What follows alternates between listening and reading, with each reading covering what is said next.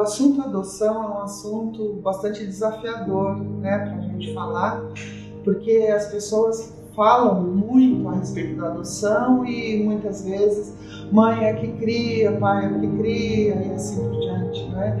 Com o objetivo muitas vezes de garantir à criança um direito à vida como se fosse a questão da subsistência física, material, ok? A constelação fundamentalmente olha a adoção com bastante cuidado, bastante cuidado, porque o lugar seguro é o próprio sistema. Esse é o lugar seguro. Né? Então, muitas vezes a criança é levada do seu sistema. E isso é um perigo muito grande. É um perigo muito grande para a criança e um perigo muito grande para as famílias que assim fazem. Bert chama isso de, de adoção leviana onde a adoção ela está em benefício do casal, em benefício, por mais discurso que nós façamos, mas de verdade aquela criança vem substituir uma criança que não nascida, uma, uma dor, uma necessidade, uma cobrança de família, não? É? E de verdade a adoção precisa contemplar a criança e se ela puder ficar no sistema dela, isso é fundamental. O que é muito comum é o não, é, não dar um lugar aos pais biológicos. Isso é uma, um traço bastante complicado. Muitas vezes se nega à criança a possibilidade de conhecer a sua família de origem isso perturba profundamente a, a mente da criança, porque a biologia precede a psicologia. O sangue tem um apelo que hoje nós, nós estamos constatando isso fortemente. Então a gente chega lá na adoção, fez-se tudo, deu-se tudo, né? E aos 16, 17 anos é o caos. A gente sabe que a adolescência não é uma fase fácil, mas a adolescência, quando você tem algo dentro de você que diz que você não, aquilo não faz parte de você, onde você não reconhece os traços daquela família como tua família, de verdade, isso gera um processo bastante doloroso, tanto para um, a família que adotou, quanto para a criança que foi adotada. Então, a primeira coisa de uma adoção de sucesso. É a gratidão profunda, a reverência e a gratidão profunda aos pais biológicos. Porque se eles não tivessem concebido aquela criança, eu não teria a dádiva ou eu não teria a oportunidade de fazer esse movimento. Então eu devo aos pais biológicos essa oportunidade. Então isso já é uma postura diferente. Veja, lembrando, é, eu tenho os pais biológicos desta criança que chegou para que eu cuide, eu tenho os, os, pais do meu coração. Já é outro relacionamento. De alguma forma você traz aquele Sim. sistema para dentro Sim. de casa. Não é? Exatamente. E trago com gratidão e com reverência. Porque no sistema tudo é reconhecimento, gratidão e compensação. A palavra-chave é respeito.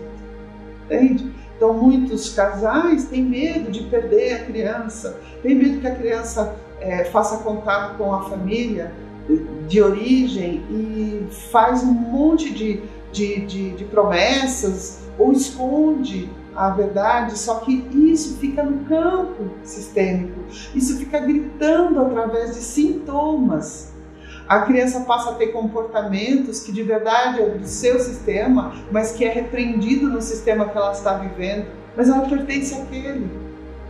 Entende? Então, compreender isso é muito importante. É, isso faz toda a diferença do mundo dentro do processo de adoção. E que os, os cuidadores possam se colocar nesse lugar de cuidador e não querer tomar o lugar do pai, o lugar da mãe de origem, porque isso só vai fazer conflito e gerar sofrimento. para todos, inclusive. Então a constelação entende olha de uma forma mais serena para isso, colocando de verdade eu no meu lugar. Eu sou a cuidadora. Gosto de ser chamada de mãe, me dá prazer, gosto. Eu agradeço, mas eu sou a que cuida. A mãe verdadeira, biológica. Fora, além disso, eu estou onde? Julgando, criticando, dizendo o que eu acho das minhas leis, mas as leis da vida são superiores. Então, nesse sentido, é preciso ressignificar e ver de verdade qual é a finalidade daquela criança chegar. Né? Ela, ela veio para somar, para trazer um aprendizado profundo do meu eu e do meu próprio sistema. Ela não veio para tapar um buraco ou uma dor, uma necessidade e que eu não consigo lidar. Né? E eu devo isso de, ao sistema de origem. Ela tem pais, ela tem avós, ela tem tios, ela tem irmãos. Entende? E, e isso é muito importante, isso é muito sério. Não é um assunto fácil de falar. Talvez seja é mais fácil de falar do que de viver, claro, né? Mas é um grande desafio. Mas todos que compõem depois os outros grupos que você citou, né, a família, todos têm uma família de origem. E estamos bem no grupo que formamos, de verdade, quando eu fico bem com a minha família de origem.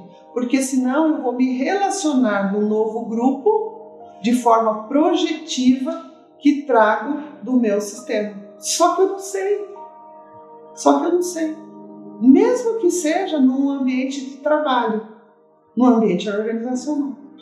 Trabalhei várias vezes aqui, inclusive em processos terapêuticos, que daí a pessoa percebe que ela colocou o seu gerente, né, seu coordenador, seu chefe de departamento no lugar de pai, no lugar de mãe, e aí o medo de apresentar um trabalho, o medo de apresentar um relatório, a, a ofensa que fica quando o feedback não está do jeito que ele esperava e como fica e assim por diante. Tudo aquilo são processos projetivos da família de origem.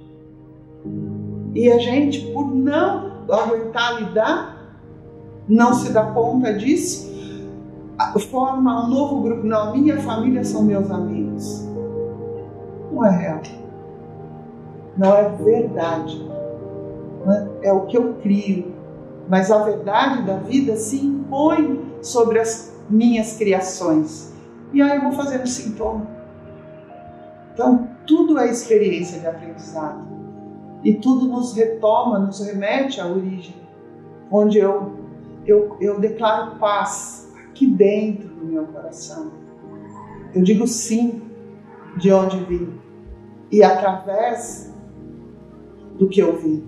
Né? E, em suma, absolutamente, aí deve ter uns 3, 4 mil anos, é honrar pai e mãe, de onde a vida veio.